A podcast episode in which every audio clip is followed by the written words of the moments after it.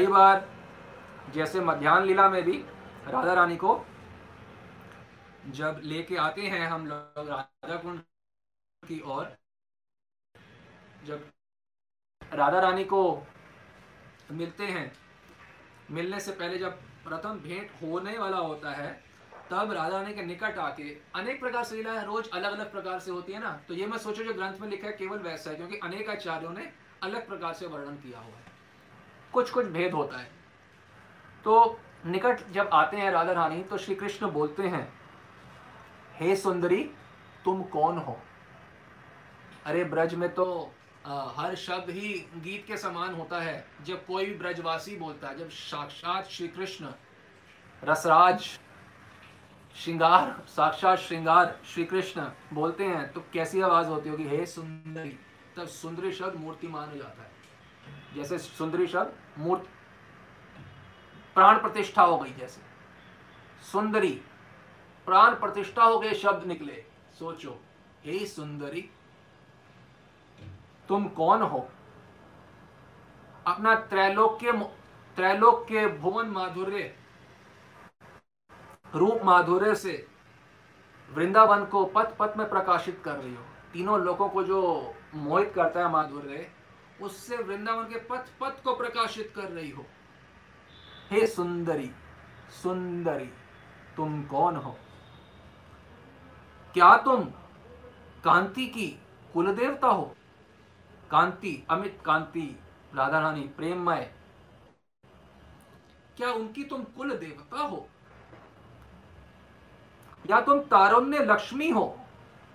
Youthful हाँ तारुण्य लक्ष्मी हो या लावण्य की वन्या हो।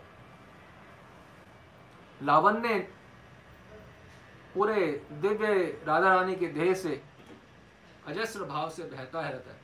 तो क्या आप लावण्य की बाढ़ हो या अमृत का झरना हो, इस प्रकार से श्री कृष्ण बोलते हैं, फिर कहते हैं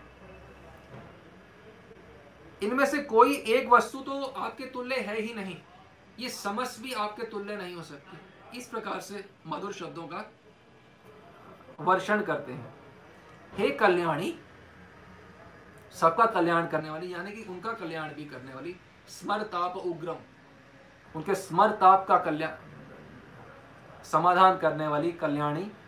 हे कल्याणी, अपने स्वरूप का परिचय दो। इस प्रकार से मधुर भाषा का प्रयोग करते हैं श्री कृष्ण। कई बार यही शब्द जो है वो मधु मंगल सुबल को ही बोलते हैं, ये कौन है? इस, ऐसे तो नहीं है, तारुण्य लक्ष्मी तो नहीं है। इस प्रकार से अमृत का जल उनको भी बोलते हैं, कभी सीधा राधा रानी को भी बोलते हैं। अपना परिचय दो। तो जब राधा रानी ये शब्द सुनती हैं, सोचिए ना, राधा रानी ये सीधे सुनेंगी, इतनी प्रशंसा उनकी, स्वयं की, वो भी श्री कृष्ण द्वारा।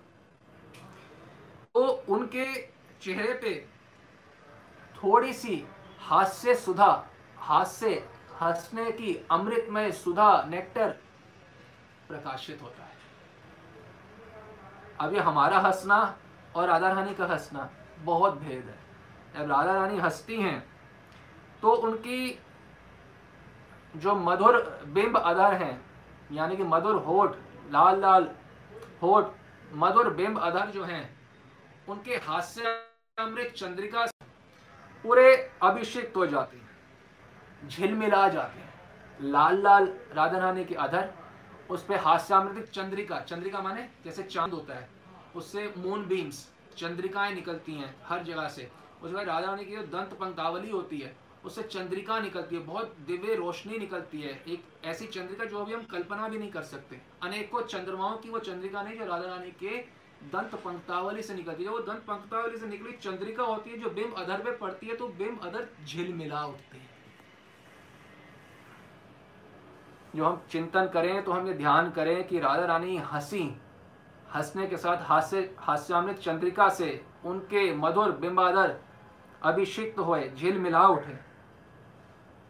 और श्याम सुंदर के साथ मैं जो मैं मंजरी भी उस हास्यामृत चंद्रिका से अभिषेक झिलमिलाते हुए बिंब अदर माधुर्य का रसपान, श्याम सुंदर व मैं दोनों कर रहे हैं।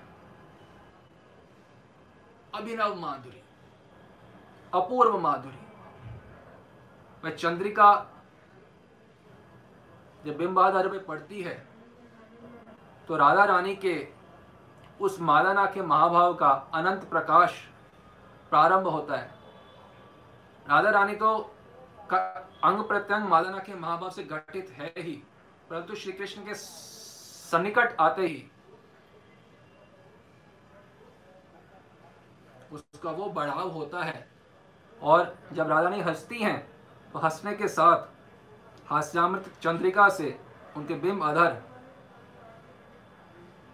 झिलमिला उठते हैं और उस बिंब अदर के उस माधुर्य सागर में विचरण करते हैं।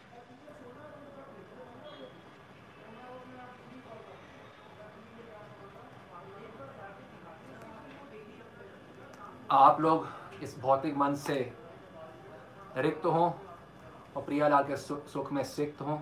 इसी कामना और प्रार्थना के साथ आज का सत्र हम विराम देते हैं। जय श्री